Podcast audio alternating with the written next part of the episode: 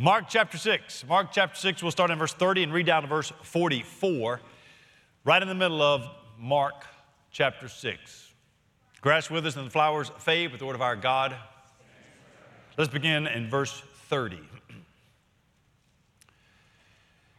The apostles returned to Jesus and told him all that they had done and taught. He said to them, Come away by yourselves to a desolate place and rest a while for many were coming and going, and they had no leisure even to eat. They went away in a boat to a desolate place by themselves. Now, many saw them going and recognized them, and they ran there on foot from all the towns and got there ahead of them. When he went ashore, he saw a great crowd, and he had compassion on them because they were like sheep without a shepherd. He began to teach them many things. When it grew late, his disciples came to him and said, This is a desolate place. The hour is now late. Send them away into the surrounding countryside and villages so that they might buy themselves something to eat. But he answered them, You give them something to eat. They said to him, Shall we go and buy 200 denarii worth of bread and give them something to eat? He said to them, How many loaves do you have? Go and see. When they had found out, they said, Five and two fish. Then he commanded them all to sit down in groups on the green grass. So they sat down in groups by hundreds and by fifties. And taking the loaves and the two fish, he looked up to heaven and said a blessing, and he broke the loaves gave them to the disciples to set before the people, and he divided the two fish among them all. And they all ate and were satisfied. They took up 12 baskets full of broken pieces and of the fish. Those who ate the loaves were 5,000 men. Join me as we pray. Father, I pray in the name of Jesus that you would provide hope and healing and joy. Pray that you would right now pull the scales off of people's eyes to see Christ, to see who he is. We ask you to help us now. In Jesus' name we pray. Amen. You may be seated. There are several podcasts that I like to listen to. I don't listen to many, but just a few. One of them is a podcast named A Short History of. If you even like history just a little bit, you would love this podcast. The guy that does it uh, tells it in just a captivating way. He has an English accent, so it makes him sound real smart. If you have an English accent, it sounds smart. And it's a great podcast if you like history. I also like the briefing. Albert, uh, Albert Mohler does the briefing of from a Christian worldview, if you want a quick view of news, I sometimes will listen to the Morning Wire, but for the last few days, I've been listening to something new. The podcast name is Christianity and Liberalism. Christianity and Liberalism. John Stigmerton told me about this podcast. He's not only a worship leader, but a great pastor and teacher and theologian. John is. This podcast, Christianity and Liberalism, is based on a book by the same name written 100 years ago by a man named J. Gresham Machen Christianity and Liberalism. And that book explores in depth who Jesus is according to the Bible and how that, who Jesus is according to the Bible, determines the trajectory of our life. Now, I bring that up because it's the very first thing I thought of when I saw what was going on in Mark chapter 6. This whole chapter is leading up to a question is who is this man? Jesus.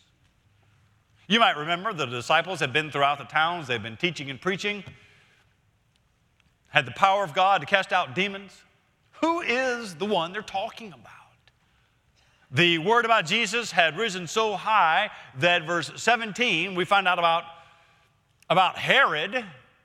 Herod is afraid that this person, Jesus, is a ghost, the ghost of John the Baptist, whose head he cut off.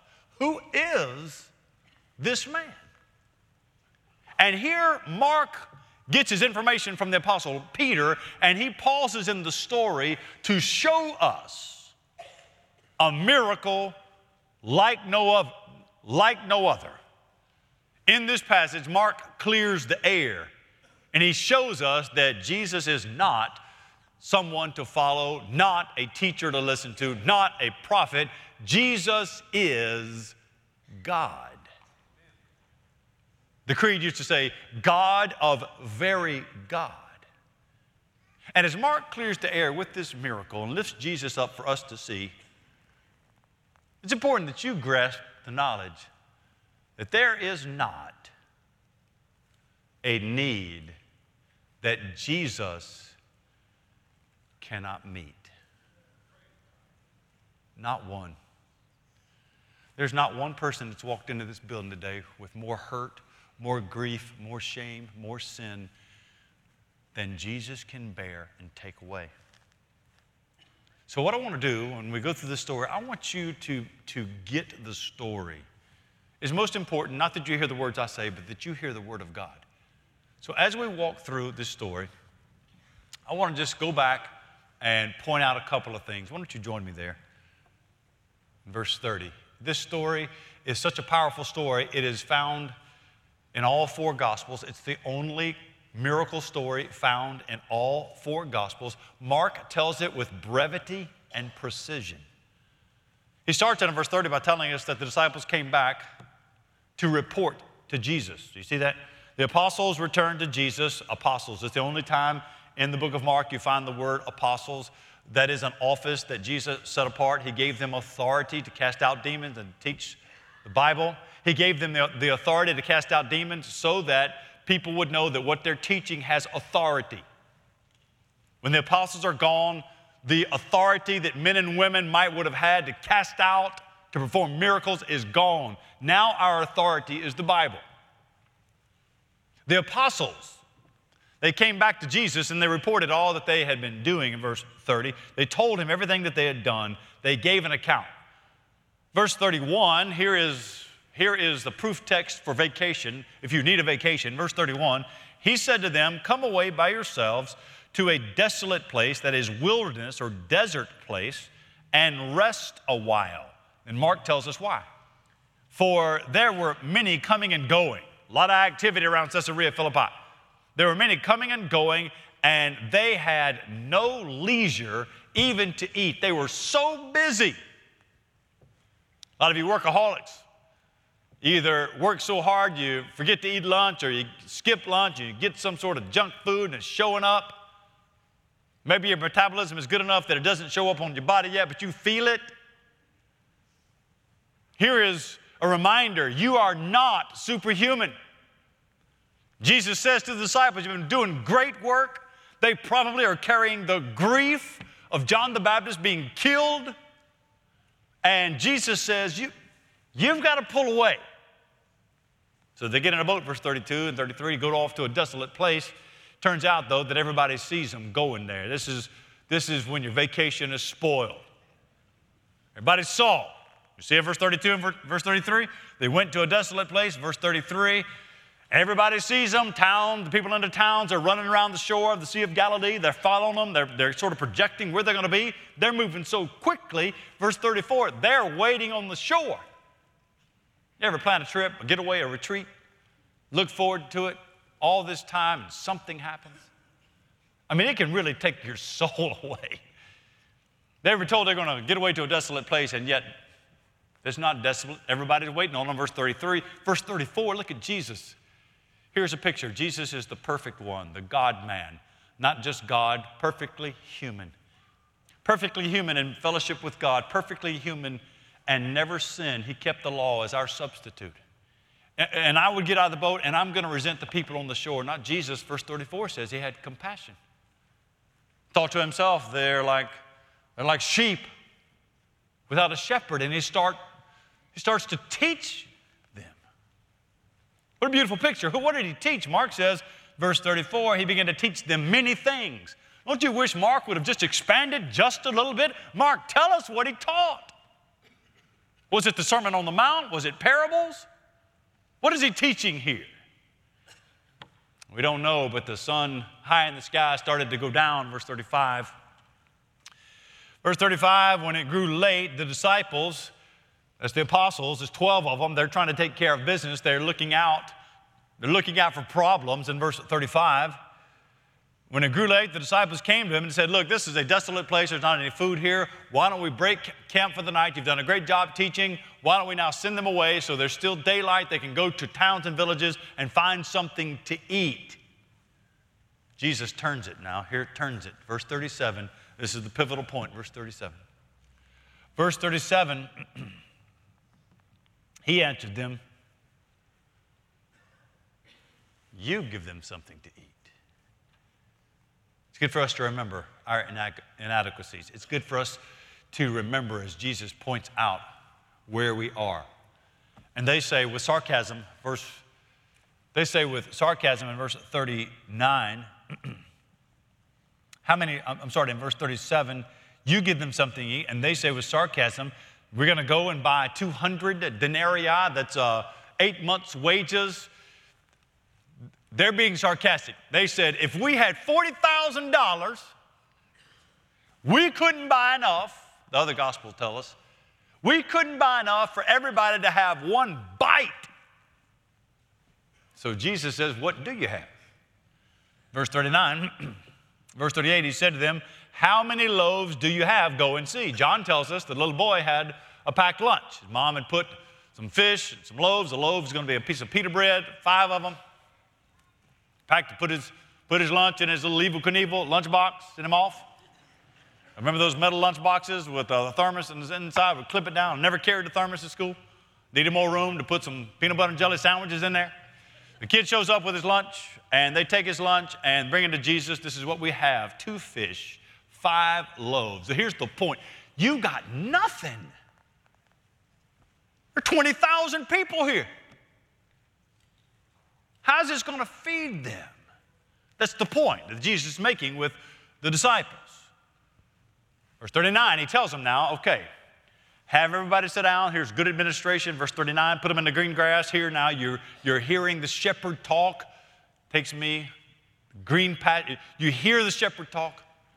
Put them in groups, 50s and 100s. It makes it easy to count. That's how we know there are 5,000 men. And then Jesus does the miracle. It's unspectacular the way Mark describes it in verse 41. I mean, he just tells us, he just straightforwardly takes the loaves, the five loaves, and the two fish. He looked up to heaven like a good Jewish leading teaching man would, looking up to heaven to remind them, get your eyes up to God. Verse 41 broke the loaves. Here's the picture of the Eucharist. Gave a blessing, and started to pass it out. Had the disciples set before the people, he divided the two fish among them all. We don't know how the miracle happened. Did it happen with Jesus? Did he just keep passing from one basket, or did the disciples, did it happen at the groups of people? We don't know. But what we do know is, verse 42 and 43, everybody ate everything they wanted. They had plenty to eat. They were satisfied. There was enough. Here's, here's God's kindness that shows up now and then. There was enough that 12, 12 tribes of Israel, 12 apostles, that the 12 apostles had 12 baskets. Everybody had lunch the next day. So, what do we do with this? What I'd like to do is take, take a step back and look at it in two ways. On the one hand, we need to talk about us. What does this show about us? What does this say about me? What does this say about you? Because every Bible story says something about you. But every Bible story is not about you, it's also about God. What does this story say about Jesus? Let's start with us. Here's the first one, number one. We are people in need. We're in need. You walked in this morning with needs needs that I can't see, maybe uh, everybody else can't see, they're there. What do we need? Well, verse 30, we need accountability. We need accountability. This is what verse 30 is when the disciples come back and they tell, look at verse 30. They come and report what they've been doing, they give an account. Now, when you hear the word accountability, sometimes you can have a negative feeling about the word accountability because oftentimes it feels like I'm going to be in an accountability group, I'm going to be asked hard questions of all the sins I committed last week. That is not accountability, that's just confession. Accountability is giving a testimony, giving an actual account of what God is doing. It is, it is honest, it is frank, it is, is joyful to joyfully talk about what God has done. That's what they're doing in verse 30. One of the things that we need to do is just give account. What has God done in your life? We're people in need. We, we need accountability. We need something else. Number two, we, we need rest. We just need rest. Isn't it interesting? The guys came back from teaching and preaching, verse 30, and they get back to Caesarea and, and it doesn't slow down. Ever been off on a vacation and then need a vacation from your vacation? They came home and hoping things would slow down a little bit, and it didn't. And so Jesus, in verse 31, he says to them, You need to come away a while. Verse 31. You see it? Come away by yourself to a desolate place and rest. We need rest. We need rest physically. Some of you have a pace that is such you cannot keep up uh, the pace that you are on. You need rest. Some of you carrying the weight of the world. I mean, when you carry that much stress for that long, truth of the matter is, we're reminded we are not superhuman, we are not God, we are in need. We need rest. We need to stop. Some of your mind has been racing. Some of you are carrying such grief. And this passage right here is reminding you you don't have to do that by yourself. You don't have to keep going for your soul. We are people that need accountability. We need rest. Let me say, show you something else we need. We need perspective. Perspective. So Jesus in verse 31 says, Look, guys, we need to go off for a little bit of a retreat to a desolate place, a wilderness place. Now, when you hear the word wilderness, you ought to think about what happened in Exodus because Jesus is going to become the new Moses. Just as Moses led God's people into the wilderness and there they were fed, Jesus leads the people into the wilderness. There they are fed. Jesus will be a new and greater Moses. But before we get to that, we need perspective because in verse 32 and 33, after they've planned the retreat, they've been promised a time away, they get to the shore and everybody has followed. And it's terrible.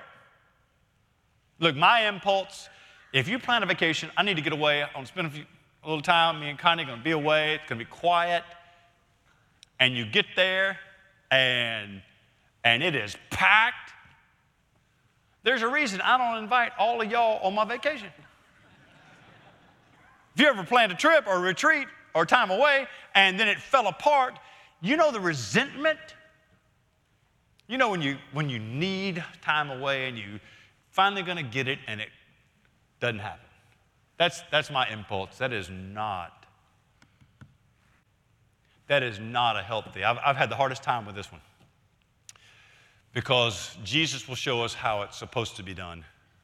He'll get off and have compassion. We'll get to him in a moment, but us, we need perspective. We need to remember if you preach and teach and believe in a sovereign God, if God is completely in control, if He is working out His purposes in your life through the major events and the minor events, if He's doing all of that, when something happens that is an absolute inconvenience, we have no right to complain. When something happens that is a terrible inconvenience, we need a different perspective. This is our Father's world. He is in complete control. He is working out His own purposes in every event of life. And if He is working out His purposes and something has happened, we cannot complain. We need a different perspective then. That is to see that God is in complete control and working. We need to look back now. Look back at your life. So you look forward through the windshield is God's sovereignty. We trust. We look back. That is God's providence. That's what He's done. You can look back through the, some of those inconveniences back there was God working. Not resentment now. We need perspective. You know what else we need? We need a shepherd. That's verse 34. We need a shepherd. Jesus, when he saw the, the crowds, that's us, the crowds, we're the crowds. When, when Jesus saw the crowd, he had, he had compassion on them, and this is what he thought to himself they're like sheep. The fences have been broken down, there's nobody, there's nobody taking care of them. We need a shepherd, we need guidance, we need care. The gospel says we need rescue, we need protection. What else? We, for people in need, we need to be fed. Now, this is known as the miracle of feeding the 5,000, which probably should be not just 5,000 men, women, and children there, maybe 20,000 people. But if you'll notice in verse 34, the very first thing that Jesus does is not feed. The very first thing he does in verse 34, he taught. You see that? Taught them many things. We need a diet, a steady diet of God's Word. The written Word points us to the living Word, which is Christ. Here is a picture of the living Word, Jesus teaching the written Word, the Word of God. We need to be fed. And if you're, if you're grazing on a Sunday, and then you're grazing again on another Sunday, and there's seven days you've not eaten anything, spiritually, you're dying on the vine and you're weak. There's a reason you can't resist temptation. There's a reason you keep falling. There's a reason there's been no spiritual growth. There's a reason your, your perspective in life is not changing. It's because you're not eating. We need to be fed. Something else, we, we need to trust God. We need to trust God. The, the pace of the narrative picks up now in verse 35 and 36. After teaching, verse 35 and 36, we need to trust God when we are trying to solve problems. Look at the disciples in verse 35 and 36. We're trying to solve, that's what they're doing. They say to Jesus, Now look, the sun is going down. We need to send everybody away. I'm trying to think ahead so they can find something to eat. That's what verse 35 and 36. It is a legitimate concern if Jesus is not the Son of God. We need to trust God when we're trying to solve problems. We need to trust God when we realize our inadequacies.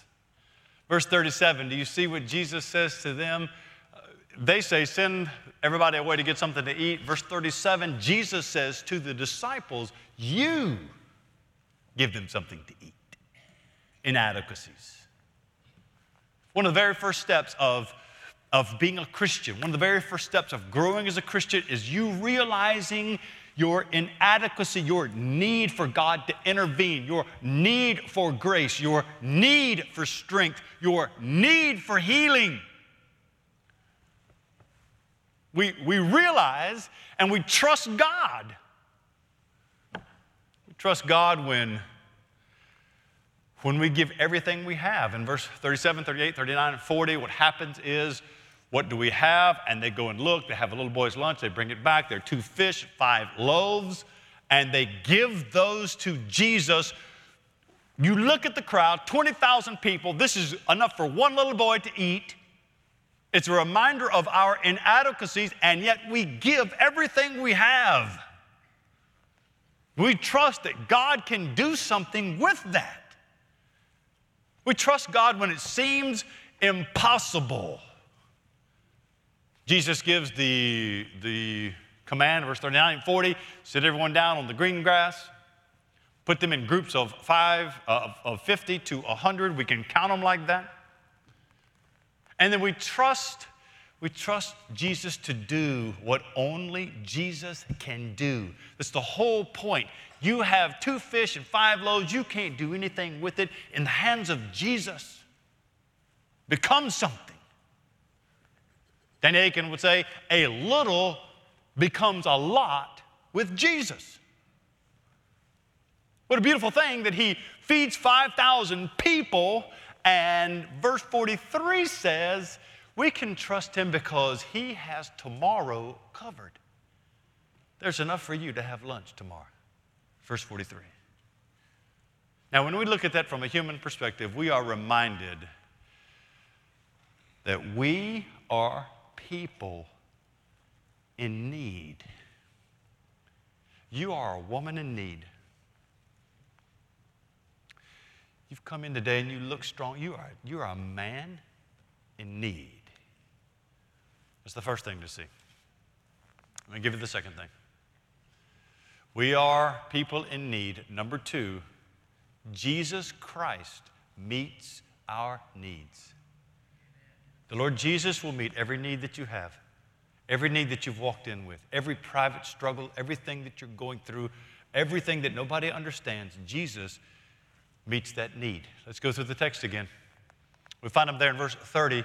What we are reminded of in verse 30, the disciples come back and they report to Jesus because Jesus is our aim and our joy. That's where we find our aim and our joy. It's who we tell our request to, it's who we tell our praise to. It's who we ask about, it's who we point to. He is our aim and He is our joy. He meets our needs. Not only that, Jesus is our rest. He is our rest. What did he say? Come to me. I give you rest. You'll notice that the, the story, as it unfolds, Jesus has said in verse 31, let's go away for our, for our rest. Verse 32 and 33, everybody is still there. There is no rest there. Why? Because in the boat with the disciples is their rest. He is the true and better Moses that leads his people into the wilderness and tabernacles with them to give them rest. Under the law, the law says a Sabbath day. This is why we don't go to church on a Saturday. We're not Sabbatarians. The Sabbath day under the law was a day when there were so many restrictions. You didn't move, you didn't walk very much, you didn't say much, you didn't cook much food. Jesus Christ came as the God man. As the man, he kept all the law, including the Sabbath laws. So much so that on Friday he is nailed to a cross and takes the wrath of God for all the sins of every sinner that will ever be saved. Saturday he lies silent in a grave, keeping the Sabbath, keeping the law for the very last time. God has received that sacrifice as a payment for the sins of all the world.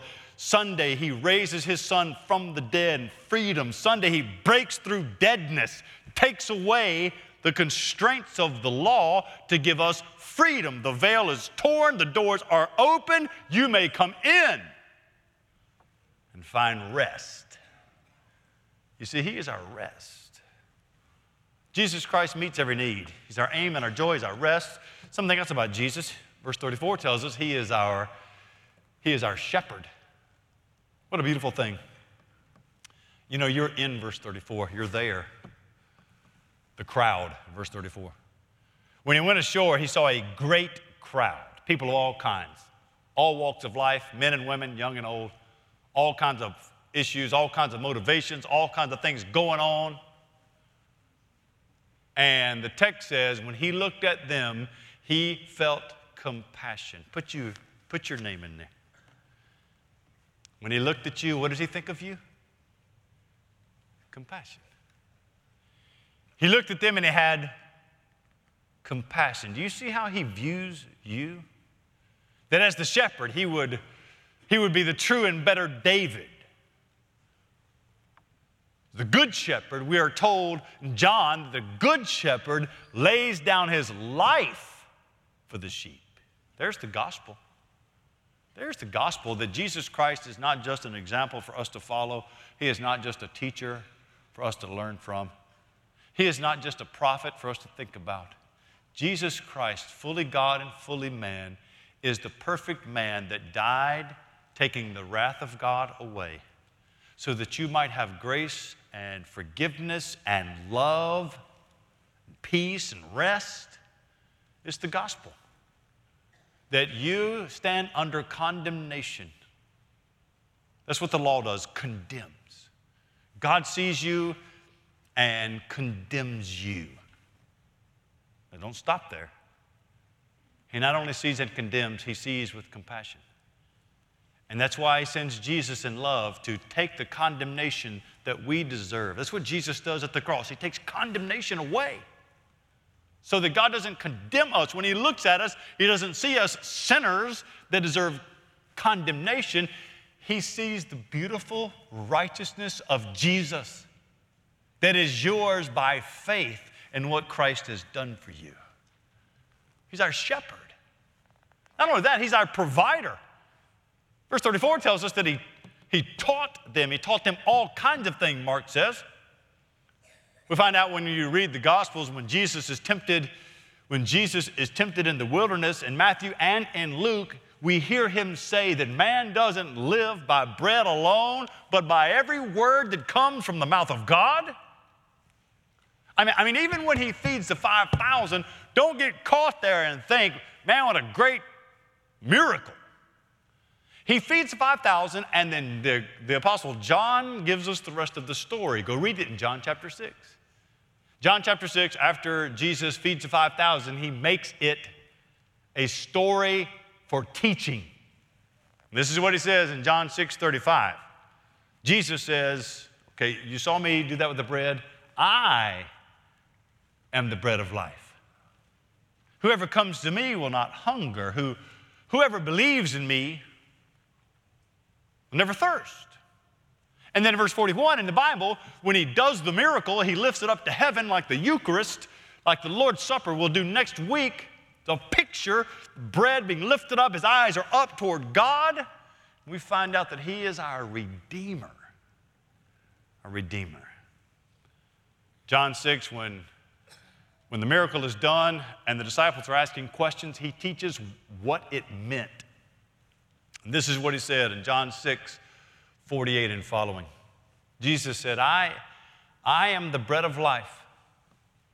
Your fathers ate the manna in the wilderness, and they died. This is the bread that comes down from heaven so that one may eat of it and not die.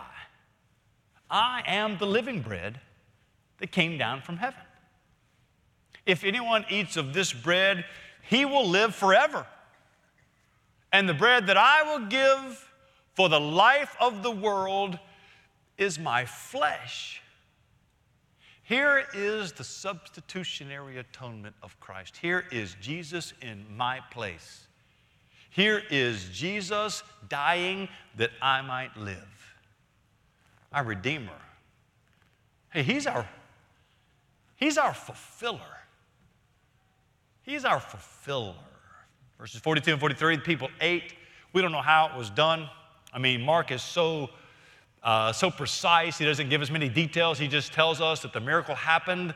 And the picture is that you have the two fish, the five loaves. Please don't see them as like some sort of starter set, and Jesus just sort of was peeling them off. There's, there's something that's happened here creatively that Jesus is giving fish that never swam, bread that was never baked in an oven. Something has happened here that's very close to the creative act in Genesis chapter 1 and 2. We don't have any description except to say that everybody, I think that people probably didn't even know there's a miracle that happened. Groups of 50 and 100 spread out, the 20,000 people. Some of them couldn't even see Jesus. They don't know where this food came from. It's just real good. And the text says in verse 42 the people ate and ate and ate until they were completely Thanksgiving Day satisfied. And not only that, those disciples went around and picked it up. There are 12 of them 12 tribes of Israel, 12 apostles. And on this day, there are 12 baskets, or lunch boxes, 12 baskets. There's enough, enough left over for the apostles to have lunch the next day. And Mark backs away and says, This Jesus is God. And there is not a need that Jesus cannot meet.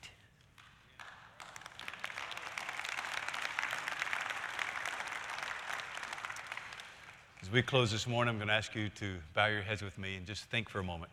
Just a time of commitment and prayer. Just before we sing, just think with me. Do you see yourself? Remember, this is partly about you, partly about Jesus. Do you see yourself in need? What is it? What is, this? What is the need? Is it sin that is separating you from God or is breaking your fellowship or between you and someone else? Do you see that? Do you see yourself in need? Would you come and confess that and receive Christ or receive forgiveness, be made whole? What is the need? Is it pain? You've been abused? You think you're going to heal? You're hurt? Look, when I say that there is not a need that Jesus won't meet, there is nothing outside of what I'm talking about that the grace and the healing power of Jesus Christ make you whole. There's something you fear? What is it? What is the need? Do you see yourself in need? Jesus meets those needs. This morning, will you come and give your life to Christ? Will you come and let us pray for you? There's some of you here already Christians. You want to just come forward today and let us pray for you? Symbolically lay the needs right at the feet of Christ. We're going to sing another song. If God has moved in your heart today in such a way you need Christ, please come forward and talk to a pastor. If you want to come forward and pray this morning when we sing, we invite you to symbolically see Jesus Christ meeting all your needs. Father, thank you for this. Thank you for the truth of the gospel. Thank you for the joy of serving you. Lord, I pray that I pray that you're honored as we worship closing out this day together. I pray you would meet the needs of brothers and sisters here today. In Jesus' name we pray. Amen.